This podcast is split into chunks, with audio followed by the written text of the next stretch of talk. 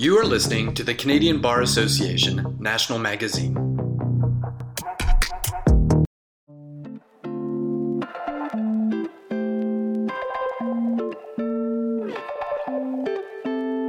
Hi, I'm Yves Faguy, the editor in chief of CBA National Magazine. Welcome to the first episode of After the Pandemic, a conversation about the future of justice, produced in partnership with CBA Futures. COVID 19 has put many of our institutions to the test, including our justice system, which has been caught completely off guard and forced to adapt on the fly. Now, a rising chorus of voices is calling on governments, regulators, the courts, and practitioners to turn this crisis into an opportunity to set things right. If they do, there's a chance they can start rebuilding a more responsive and accessible system of justice for Canadians. But the question is can the key players in the legal sector learn to work together to implement meaningful changes?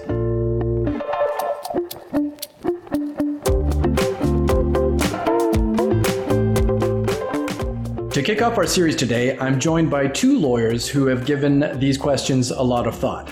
Our first guest lives and breathes family law. He's practiced it for two decades, writes about it, has spent years demystifying the justice system for the public, and to put it mildly, has not been shy about advocating for an overhaul of how our justice system handles family disputes in particular. In 2013, he took a position as the executive director of the Canadian Research Institute for Law and the Family, a nonprofit affiliated with the University of Calgary, which has since seen its funding cut. He's a trained mediator, parenting coordinator, and an arbitrator. In 2018, he returned to private practice, providing services through Alberta throughout Alberta and uh, British Columbia with Wise Scheibel Barkauskas and is the principal of John Paul uh, Boyd Arbitration Chambers. I'm pleased to have us with us today, John Paul Boyd QC. Welcome to the podcast, John Paul. Thanks, Steve. And our second guest is also passionate about the legal industry. She's a sought out legal operations consultant. Her fans call her a catalyst for change in the way we work and think about the practice of law. Driven by a desire to help individual lawyers grow, she currently she's currently working on building an online on-demand course for lawyers across Canada who want to start their own law firm, uh, but uh, doing things differently, presumably uh, differently at least than the way uh, practices have been run since the Spanish influenza. I'm guessing. Uh, please welcome Kyla Sandwith of De Novo Inc. Welcome to the podcast, Kyla. Thanks for having me. So uh, let's get right into it. Uh, the the former Chief Justice of the Supreme Court, Beverley McLachlin, recently was bemoaning the woeful inability of our courts to adapt quickly to provide what would uh, what most would agree is a, is an essential service. Um, obviously, the justice system has been caught completely off guard. Uh, courts have had to restrict access and slow down their work. They've allowed some appearances to take place through video conferencing or by phone. Uh, limitation periods have been suspended, and some have been scrambling to facilitate e-filing of documents. So there have been some efforts to uh, to uh, to pivot. Uh, the uncomfortable truth, though, is that the system has been barely holding it together for years. Uh, we all know that, struggling with backlogs and reasonable delays. Um, so the access to justice crisis has been very well documented in Canada. Uh, let me ask you, why is it that everybody acknowledges it, and yet we as a society are incapable or not prepared to commit the kind of funding and effort required to make sure we fix it so that regular citizens can actually resolve their disputes in a reasonably timely manner? Uh, John Paul, do you want to try that first? Sure. Um, I think part of the reason is the incredible inertia that the status quo carries. Uh, you know, most of the proposals that have been made about how to overhaul the justice system call for a radical transformation of the court system. And there is a lot of money tied up in taking steps like that. And so my suspicion is that um, rather than spending the millions of dollars that would be required now to effect a meaningful change that might take four, five years to complete, um, we are essentially holding our nose and waiting until the ship crashes. I mean, we've known for decades that there is a terrific access to justice problem in Canada. Um, the wave of reports that came out in 2012 and 2013 were were absolutely nothing new to anyone. Uh, and it sort of, and it seems to me that we're almost, you know, waiting for that moment of supreme crisis before we decide that we have no choice but to allocate the funds and the effort that's going to be required to reform the system. And since, at least prior to the pandemic, uh, the length of time that was expected to pass until we reached that climax of crisis was so vastly indeterminate. Um, no government, uh, federal or provincial or territorial, um, had the pressing motivation to sit down and start spending that kind of money. Uh, Kyla, is this the crisis, do you think, that will prompt us into action? You know, I hope so. I mean, I, I think that, um, you know, for a very long time, uh, as, as John Paul pointed out, the system, um, you know, hasn't reached that absolute crisis point. And by, by reaching the crisis point, we mean that it's not working for all of its stakeholders. So right now it's currently somewhat working for some of its stakeholders, namely, you know, the lawyers and, you know, the judges who have already always done the way, you know, things the way they have. Um, and the you know the more wealthy in society, the corporations who have access uh, in a meaningful way. So this crisis has brought that inaccessibility to the forefront for all the stakeholders now, and so I'm I'm really hoping that that is you know this is something that we um, an opportunity that we seize upon. Um, to me, it will be a real loss if in a month's time we you know we're back at it um, and people kind of go, whew, you know, we, we, we dodged that bullet, um, and carry on. I think we'll see real change and a real, um, drive to make that change if this car- the longer this carries on. Um, and I hate to say this, but that would be the, the silver lining of this dragging on for, uh, you know, a year or more. So I want to rewind just a little bit because uh, Kyla, you know John Paul, and there's a reason why I had you both on is that uh, you both worked together on a project together in the past before the before the pandemic, obviously, uh, and that was the Aspire Legal Initiative. And uh, perhaps you could tell us a little bit what you were trying to achieve uh, in that project, and what were some of the challenges you faced. So what we were trying to achieve, um, it was the Aspire Legal Access Initiative, and it was really born out of, um, you know, what we were seeing were, uh, you know, a real lack of access to legal services, particularly in the area of family law. Um, and so, you know, a group of lawyers, the dean of the University of Calgary Ian Holloway, um, Anthony Young, the then um, president of Law Society of Alberta, they decided, you know, to try and build, uh, you know, essentially what was a 21st uh, century law firm. Um, and, you know, build something innovative that really helped us sort of rethink how legal services were delivered, um, you know, the, the way we built our law firm. Um, and we were also training new lawyers to think outside the box in terms of legal service delivery. Um, so that was that was what we aimed to do. Uh, some of the roadblocks we came up against, I mean, I think were, some of the roadblocks were intentional. Um, so the Law Society wanted us to work within um, work within their rules, uh, existing rules. So uh, most not-for-profits delivering pro bono services don't comply with the rules. Only lawyers and law firms can deliver legal service to the public, but pro bono legal services, deliver legal services to the public regularly outside of that sort of framework. So, so the Law Society greatly turns a blind eye to encourage, you know, that those services. But we weren't allowed to do that.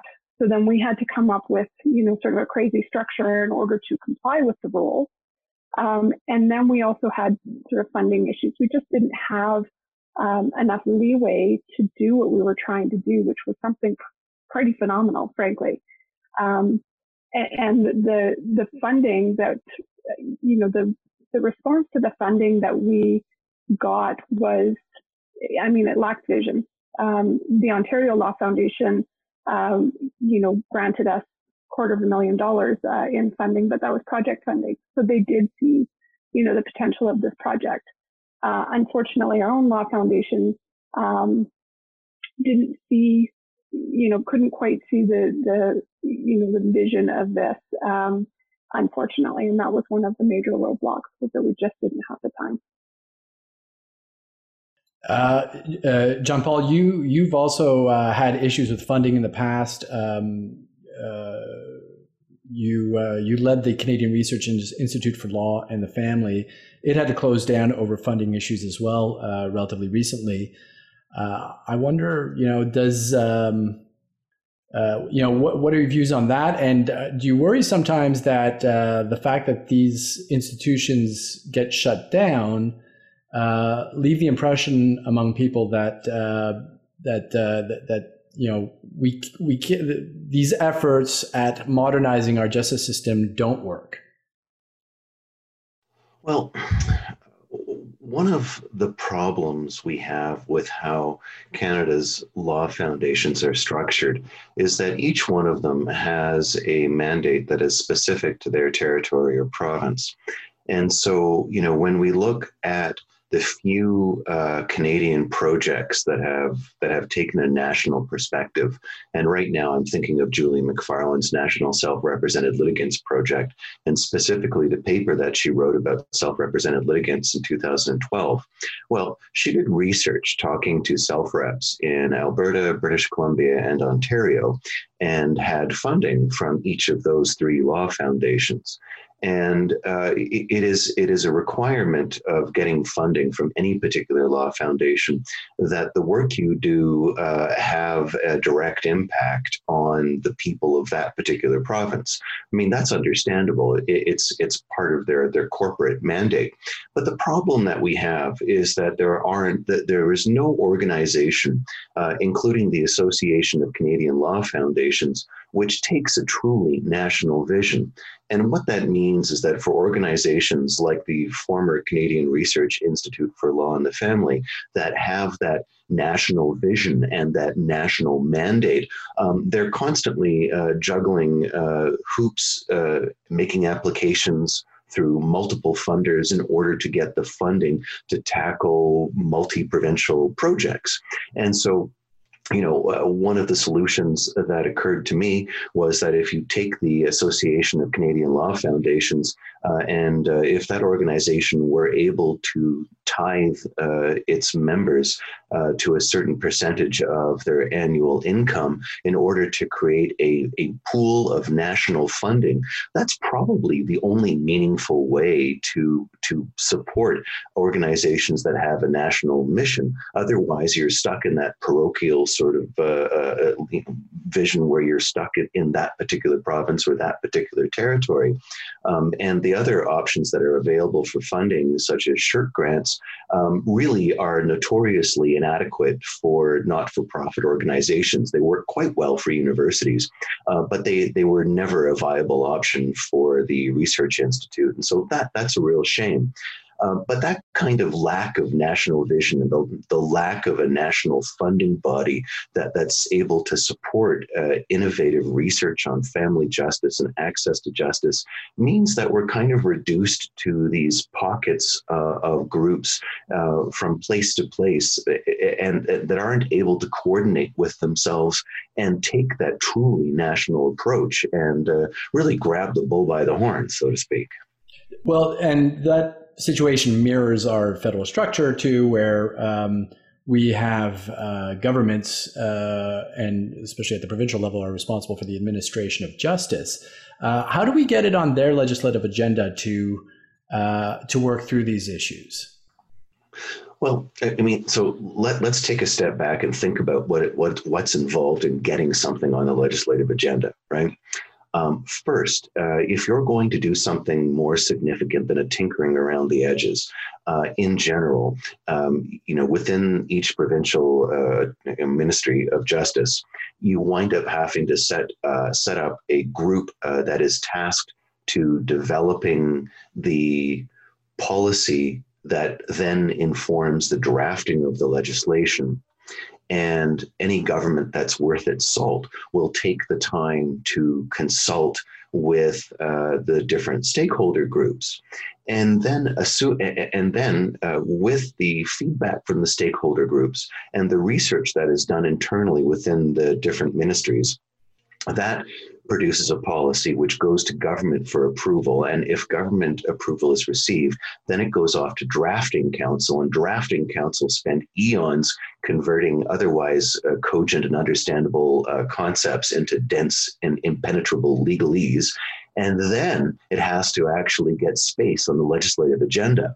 And so, you know, thinking back to my own experience with British Columbia's Family Law Act that replaced the Family Relations Act, you know, first government spent two to three years on a Family Relations Act review advisory uh, group, uh, and then it was doing research, and the research led to the publishing of a bunch of uh, position papers that were sent out for public feedback, and that and the response they had to that led to the founding of a Family Law Act advisory group that led to the drafting, that in turn required further feedback from the Canadian Bar Association and others and, and other groups, and then it had to find space on the legislative agenda. And so each year, uh, or at least each legislative session, there are a dozen ministries who are competing for space on the government's list. Um, and so, just as uh, the Attorney General might be fighting to bring forward uh, something innovative in the realm of family law, which the Family Law Act certainly was, it's competing with, you know, forestry who wants something about uh, clear cutting. It's competing with the hospitals who are looking for more funding and different kinds of legislation. And in short, make, getting anything through that kind of long multi-year process requires nothing short of a miracle. Because i mean just think about the time commitment the commitment of staff resources internally within the ministry and then the allocation of millions of dollars to support that particular legislative agenda and then government having the ability to prioritize that particular piece of legislation over the others in order to actually get it on the docket. I mean when the family law act uh, had been drafted and was ready to go as it happened, uh, Christy Clark, who was then the premier of British Columbia, happened to be running on a slogan that was something to the effect of "families first. And I don't know that had that had Ms. Clark decided not to run on that particular agenda, whether the Family Law Act would have ever made it to uh, to the legislative table. So, I mean, that's interesting, but that, but then at the same time, and I understand that it is hard to get uh, get reforms through government, but you know, you've both pointed out to me in our past conversations that we've seen a worrying trend over the years, and this worrying trend is that people are are opting out of the justice system, um, and we are a country that prides ourselves on the rule of law, so this should be pretty alarming to our political leaders and our elected representatives. Um, you know, Kyla, what what would you suggest we do to get uh, the broad issue of fixing our justice system back on the legislative agenda at the provincial level or at the federal level? Yeah, I, you know, it's it, it's. I think what right now is is a really good opportunity. Um, it's it's like John Paul said. It's it's one of those things where some of this stuff takes a really long time, but in this circumstance, we're already seeing some legislative changes that are happening very very quickly in order to accommodate for some of the restrictions caused by COVID, and whether that's, you know, face-to-face um, swearing of affidavits, those kinds of things.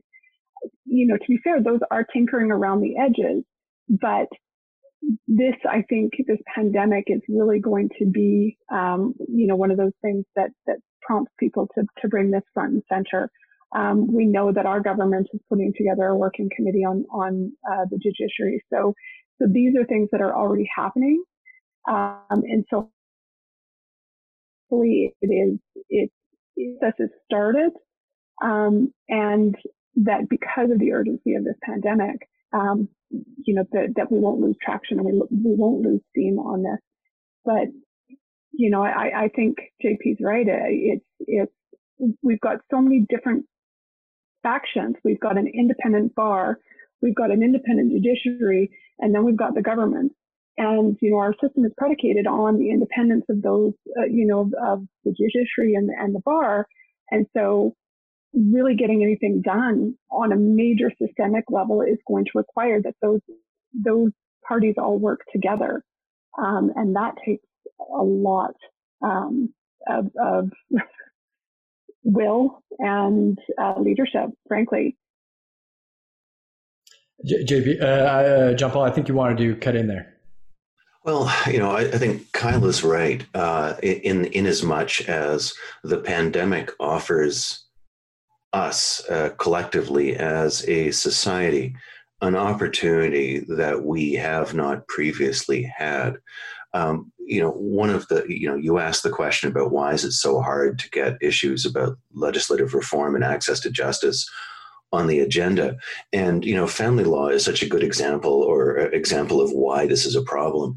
Um, and you know, I mean, aside from the obvious fact that in general, family law disputes rarely affect massive corporate interests, uh, don't have you know a massive impact on you know on the economy or on uh, unemployment rates and things like that. Um, you know, probably because of the public writing I've done, uh, I get a lot of calls uh, every week uh, from individuals from across Canada who have experienced uh, absolutely jaw droppingly horrific uh, litigation experiences in their family law problem. I mean, we're talking about files that have gone on for eight, nine, ten years. Uh, we're talking about uh, repeated histories of breaches and lack of compliance, uh, and and and from what uh, from what, from all accounts, appears to be just an outright travesty of justice uh, and an absolute you know ex- multiple examples every week of the complete dysfunction of the system. And and you know i i, I have always been so surprised that I could hear from so many Canadians on such a on such a frequent basis, and yet nothing seems to happen. Uh, so we have the media talking about this, and what the media does is they focus on one story, and then once the story has run its run its legs, uh, then it's done, and you don't hear about continuing problems. And so what I've told people is, you know, you know, the reality is government knows that this is a problem. The, the judiciary knows it's a problem. The law societies know this is a problem. Uh, but, you know, you on your own are not going to be able to, just by phoning your MLA, your MPP, or your MP, affect meaningful change. You've got to do something more. And so, uh, eh, but until, you know, all of these people who are experiencing all of these grotesquely dysfunctional aberrations of the justice system, find a way to gather together to create that level of public outrage that's required to actually create movement, I don't think we're ever going to see it. But we've but this virus has had this one uh, sorry i was going to say it had a wonderful impact it's obviously not a wonderful impact it has had a surprising impact in terms of demonstrating the fundamental fragility of the justice system in a way that i don't think any of us could ever have predicted as recently as December last year. Yeah, I would agree with that. And, and I think part of the issue is, is that, you know, when people talk about access to justice, they, it's often characterized as a financial issue, right? So it, it's looked at as, well, that's a problem for poor people that cannot afford the legal system and a lawyer. And, and, and in reality, that's not the case. Many lawyers can't afford other lawyers so, so I think it gets misrepresented and often, you know, even it's, it's an easy thing to dismiss because the fix is more social welfare, right? And not many politicians have, have an appetite for that, um, particularly these days. So, so it's easy to fluff it off the agenda uh, and dismiss the problem altogether um, because John Paul's right, is that this, this, these aren't major corporations who have the ear of the government. These, these are individual, everyday people who sometimes don't even know that the experience that they've had is an abomination of what, you know, of, of the process. Um, and go on for years.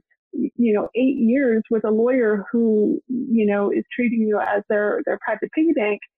That is an abomination. And, and people don't know that. They stick with it because they're convinced that lawyers are there to help them and that there's no other way to access the system. So better the devil you know than going somewhere and, you know, trying it on your own or trying another lawyer. So, John Paul, uh, you're working on a, a, CBA proposal to reform the code of conduct for family law lawyers. Uh, and this would allow them to practice, uh, as I understand it, in a less adversarial mode and give uh, more premium to the interests of children, uh, more importance on par with the interest of lawyers' clients. Um, it's a really interesting and fascinating project, uh, but it addresses some of these um, some of these uh, these these baked in habits that we have as a as a profession. And you know, I think a lot of people would probably respond a little skeptically that adversarial litigation is really built into our DNA. Uh, so why is it that we need to revisit our usefulness uh, in light of this discussion? Well, I think that this actually sort of touches on some of the access to justice justice issues that Kyla was referring to when she said that access to justice isn't only about Canadians who are, you know, have low low low levels of income. That that there are some inequities that are baked into the system um, that undermine uh, what is, to my mind, uh, an appropriately functioning family justice system. And you know, in, in it, you don't really have to look very far to look at systemic problems. Uh, often they're quite in front of your nose. Like Alberta's Family Law Act, for example, uh, mentions the term agreement precisely zero times. It's not even written in the legislation. And so, if you are an average Albertan who is separate from your uh, partner, and you're uh, you believe that you're smart enough that you can read the legislation and figure out what's going to happen, you you're smart enough to find it, you start reading it, nothing in there tells you, by the way, there's something other than court that you can use to resolve your legal problem, right?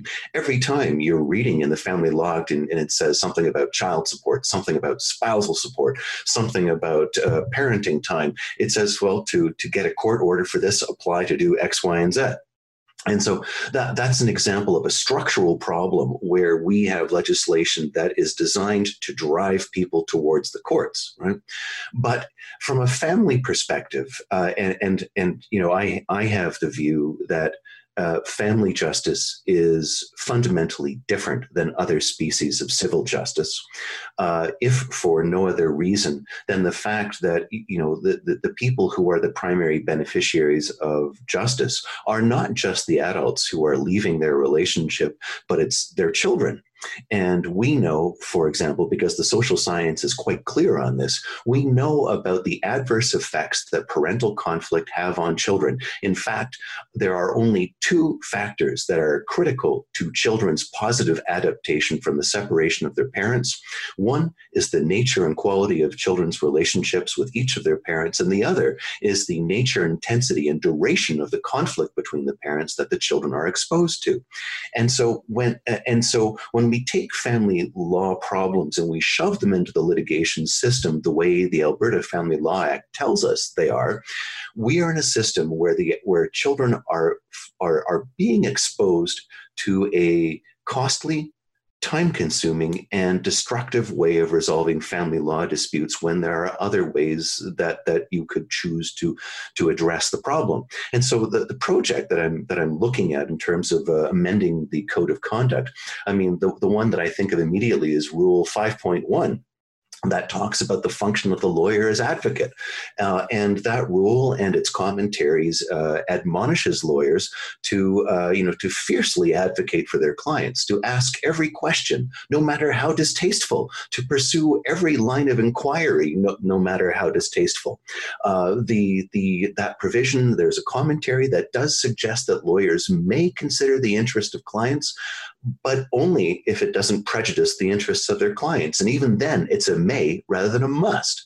And so the problem we have is that if you're going to be a sensitive lawyer who is aimed at the long term consequences of the family and leaving the family uh, as a as a functioning unit heading off into the future, able to cooperatively co-parent their children, that means that you need to find less adversarial ways of resolving disputes, which means that you need to find a way out of court. And if you can't go out of court, then you need to you need to be able pursuant to the code of conduct to ethically advocate an approach to your client which considers not only the outcome for your client but the outcome in favor of the children.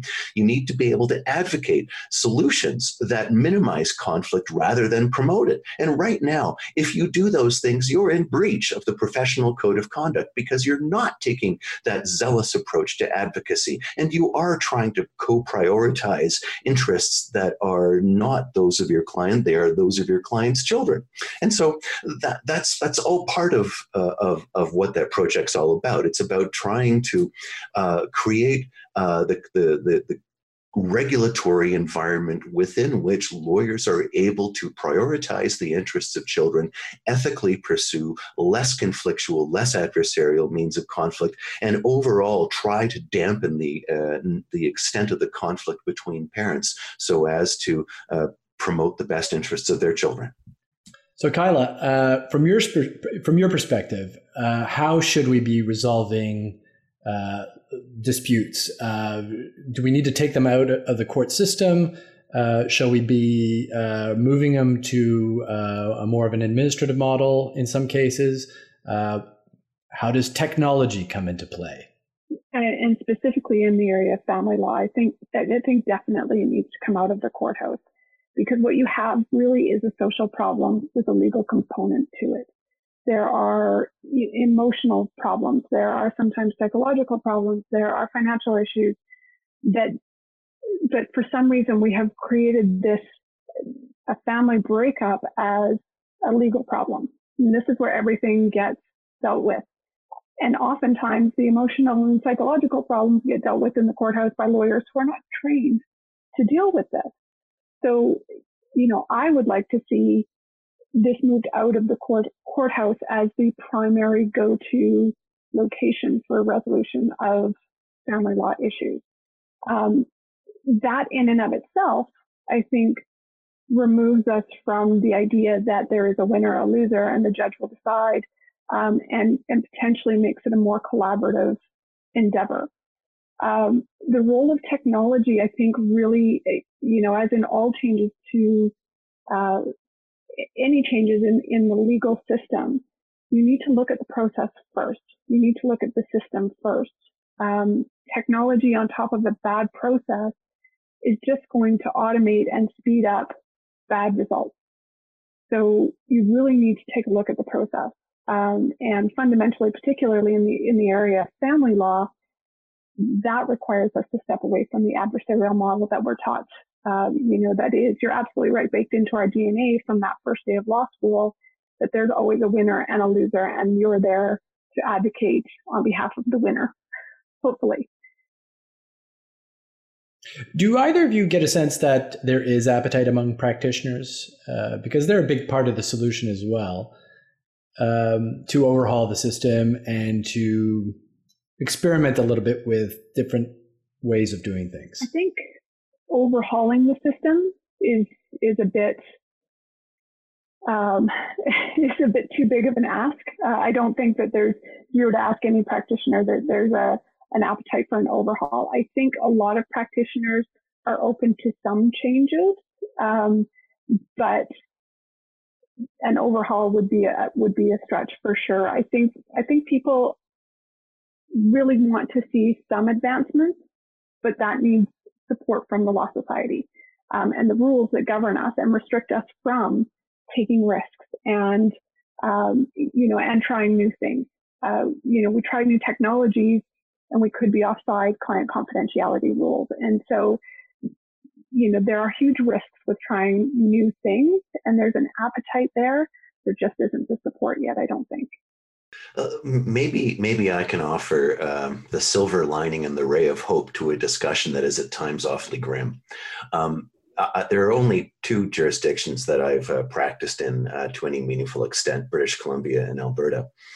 And in British Columbia, I was uh, involved in creating two organizations. First was the BC Parenting Coordinators Roster Society, excuse me and i believe that we uh, we founded that in 2007 2008 and then a few years later the bc Hear the Child Society the BC Parenting Coordinators Roster Society um, was was founded in order to promote parenting coordination as a way of dealing with post-trial and post-settlement high conflict parents who are constantly in involved in problems involving well parenting issues, right?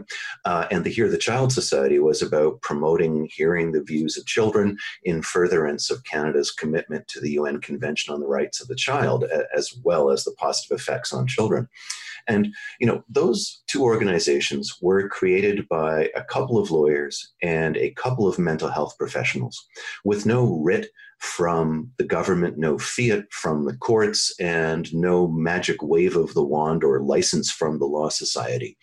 And in each case, it was a small number of lawyers and a small number of mental health professionals who got together uh, for to promote a project that was intended to improve family justice for children and for families, and improve the outcome for families who, who volunteered their own time and their own money to establish steering committees that led to the founding of provincial not-for-profit organizations. Uh, and in British Columbia, I am delighted to say that parenting coordination uh, was incorporated into the 2013 Family Law Act, uh, which contains specific provisions expressly allowing the court to appoint parenting coordinators over the objection of a party. As well, uh, hearing the voice of the child is now um, uh, a, a uh, is now uh, is now a, rebuttable presumption in both the Provincial Family Law Act in British Columbia and in the revisions to the Divorce Act that will be taking effect on the 1st of July this year. And both of those uh, changes represent a tremendous amount of progress.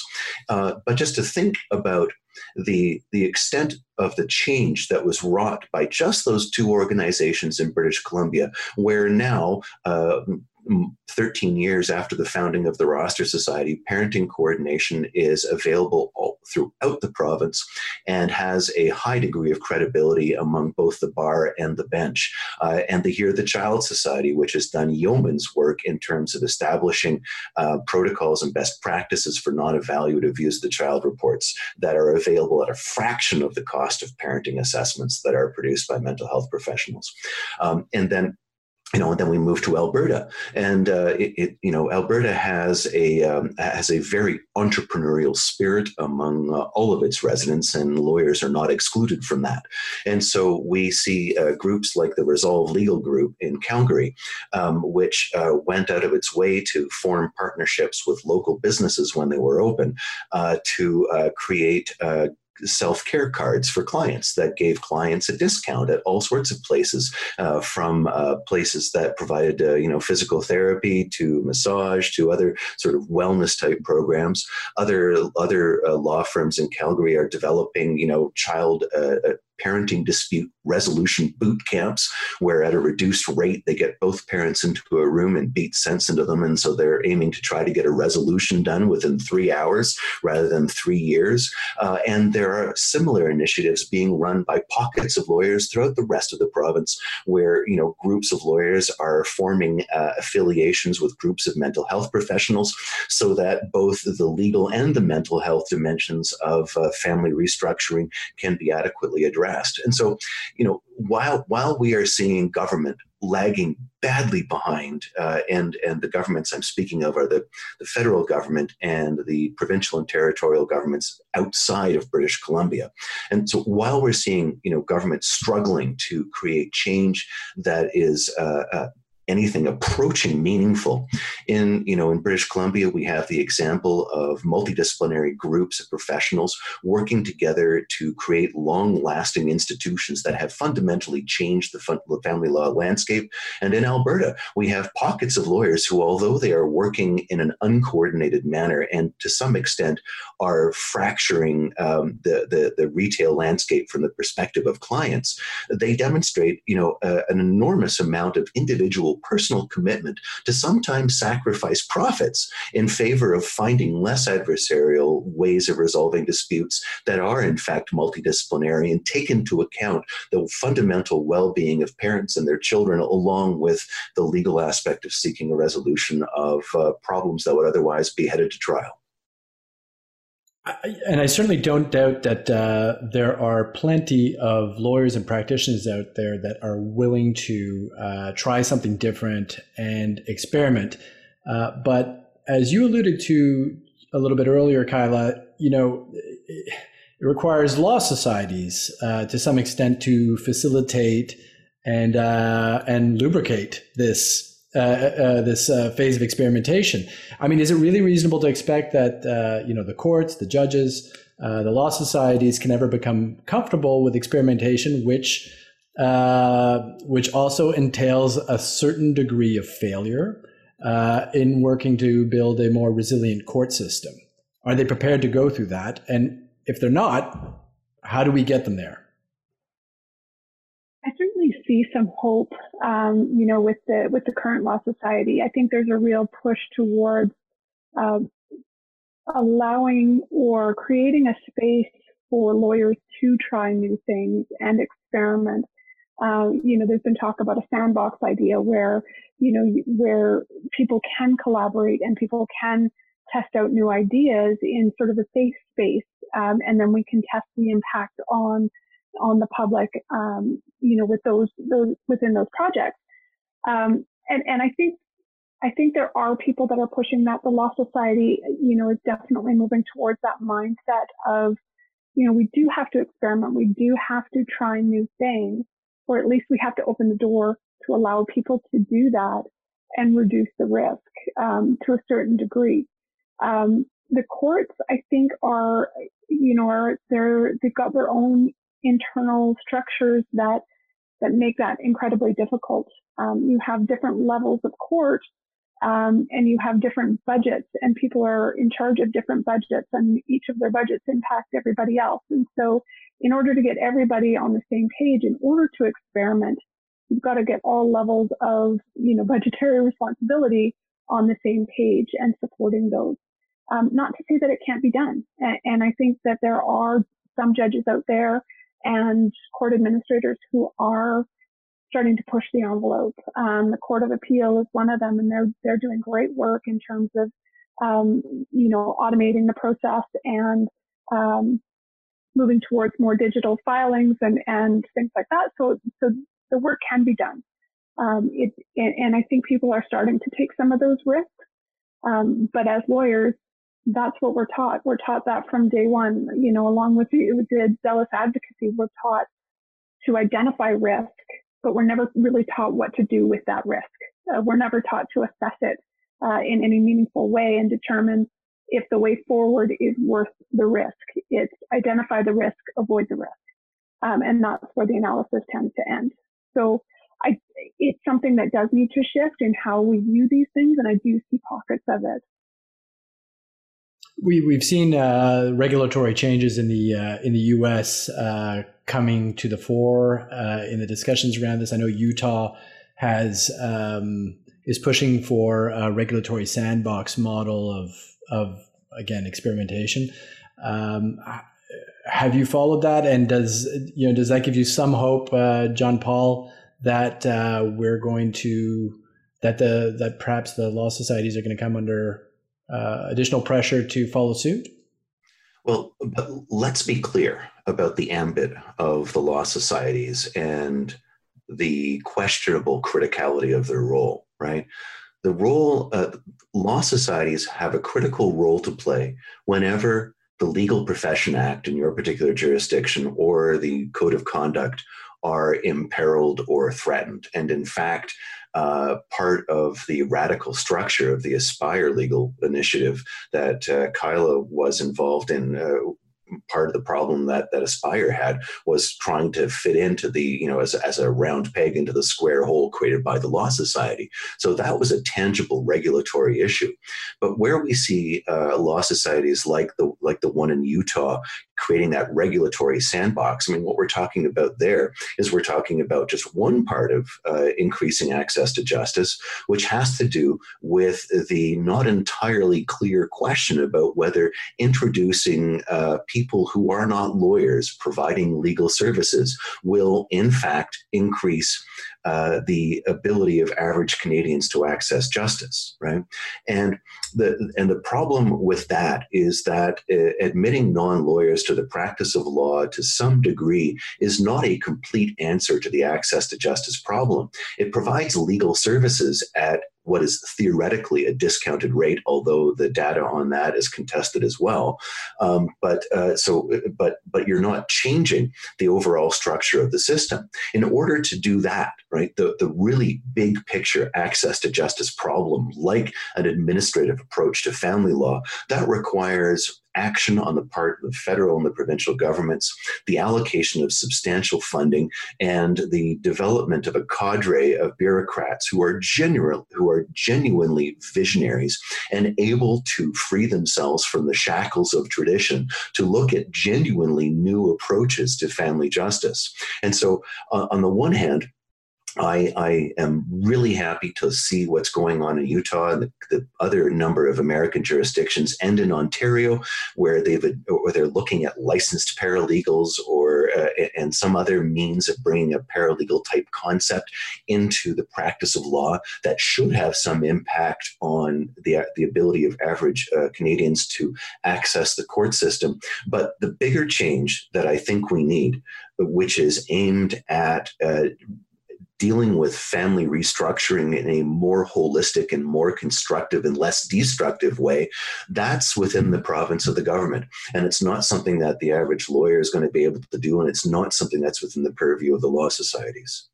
But John Paul, to your point earlier, is that if we do have these sort of incremental changes, bringing paralegals in to, to provide service, that creates some competition, which will hopefully then create more innovation uh, around you know how people are pricing or delivering their services. And to the same, to your point of what happened in BC is if we have a groundswell of this and we have you know a group of people that are making some fundamental changes to the way things are done, that then puts pressure on the government to make those changes. So so it, I don't think necessarily that it has to be one or the other. Um, it, it, could be that this, you know, a, a ground up approach uh, might give us the result that we're looking for, which is change from the government. Yeah. Oh, I'm I'm not saying anything to the contrary. Um, I I support uh, the introduction of paralegals because um, I do think it will increase the ability of the average Canadian to access justice. And I do think that the introduction of competition to the monopoly that lawyers currently enjoy is going to exert some downward market forces on the, the, the prices that lawyers are currently able to charge. But what, what I'm what I'm what I'm what I'm suggesting is that that is not in itself a complete answer. I'm suggesting that that paralegals do increase access to justice, but they increase access to the current status quo. What I'm suggesting and, and would really believe is, is incredibly important is a much larger rethink of how we deal with family justice problems. And paralegals, I, I would hope, have a role to play in that. But I would like to see uh, the, the, the federal and provincial and territorial governments working together to develop an administrative approach to family law that gets these difficult issues out of the court system and the destructive and costly adversarial approach that it requires. And on that, uh, John Paul uh, and Kyla, I mean, you know, uh, our governments. Uh, I think there's some expectation, some concern, perhaps, that our governments are going to be exhausted after this uh, pandemic and this crisis because they've been in crisis mode for for for for several weeks, and they will probably continue to be so for for several more after all this, also, are they going to be too cash strapped to provide the funding? Uh, and will they have appetite to fund real justice reform? And is this a concern for you, uh, to both of you? It is, but I think they can get creative. Um, you know, I, I, don't think that there'll be a whole lot of extra money to throw around, uh, you know, to to fund some of this. But the funding that they're already giving to legal aid to the courts there needs to be a conversation about the priorities for that that that money. So you take legal aid for an, as an example, and, and legal aid uh, in Alberta obviously funds um, access uh, to lawyers for um, our you know most financially challenged in, in Alberta. Um, but the problem is is that they fund them in the same way that they that lawyers typically get paid. They get they get paid by the billable hour, um, which does not promote efficiency. It doesn't make them do their work any faster. And in, in fact, in the same way the billable hour works is it promotes inefficiency. And unfortunately, that's on the backs of our, our provinces most vulnerable. Because in Alberta, and I don't know about other provinces, is the services aren't free. There is a very, you know, generous payback program and you can pay $5 a month for the rest of your life, but you will pay $5 a month for the rest of your life in order to typically train a junior first year associate to practice family law.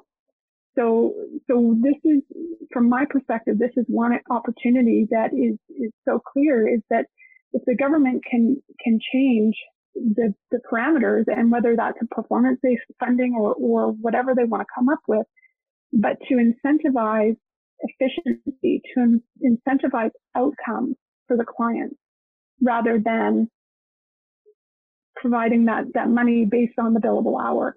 To me, that is a fundamental shift that they could make, which would make a huge difference because then the lawyers who are, who are working for legal aid and building their practices are then forced to rethink, okay, how am I doing this? How am I delivering legal services?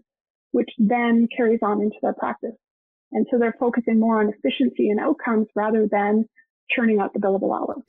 Well, I, yeah, I, I don't know that I have a particularly clear prognostication about where this is going to wind up. Um, on the one hand, you know, I, you know, necessity is the mother of invention, and maybe the cash strapped future that I think lies ahead of us will, you know, provide a, a, a ongoing impetus that uh, stimulates creative thought and a creative uh, approach to finding solutions.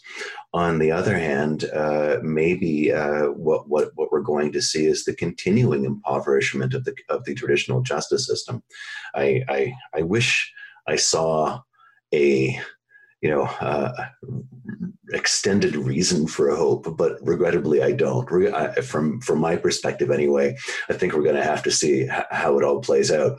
And uh, Kyla, uh, you were uh, referring to um, Alberta Legal Aid's uh, fantastic Pay It Back program, uh, and in fact, that that really is a, a wonderful Alberta creature that doesn't exist in all other provinces. In other provinces where you get your legal aid funding uh, you you get the funding and there's no expectation that you're going to have to pay it back. Not in Alberta though. Well done. You're, you're hard to track, uh, John Paul. You, you have your sunny ways, and then you have your more pessimistic uh, uh pessimist edge. Uh, I want to I want to close out asking a, a, last question to both of you.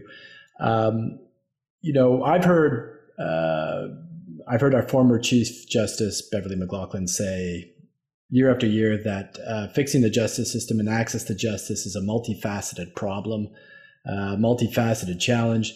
Um, you know, and I, I think she's genuine when she says that. Uh, but I, uh, some more skeptics, skeptical law, uh, kinds of people might say that uh, it's a, it's also a convenient excuse to do not much.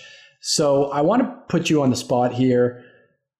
If you could change one thing, what would it be? Kyla, let's start with you. Well, that's not fair. There's so much I would change. that's completely fair. Go for it, Kyla.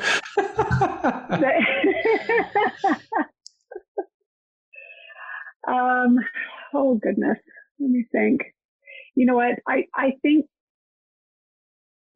I, I think the easy, not the easier route, but the route that is going to change things long term is in how we train our students coming through.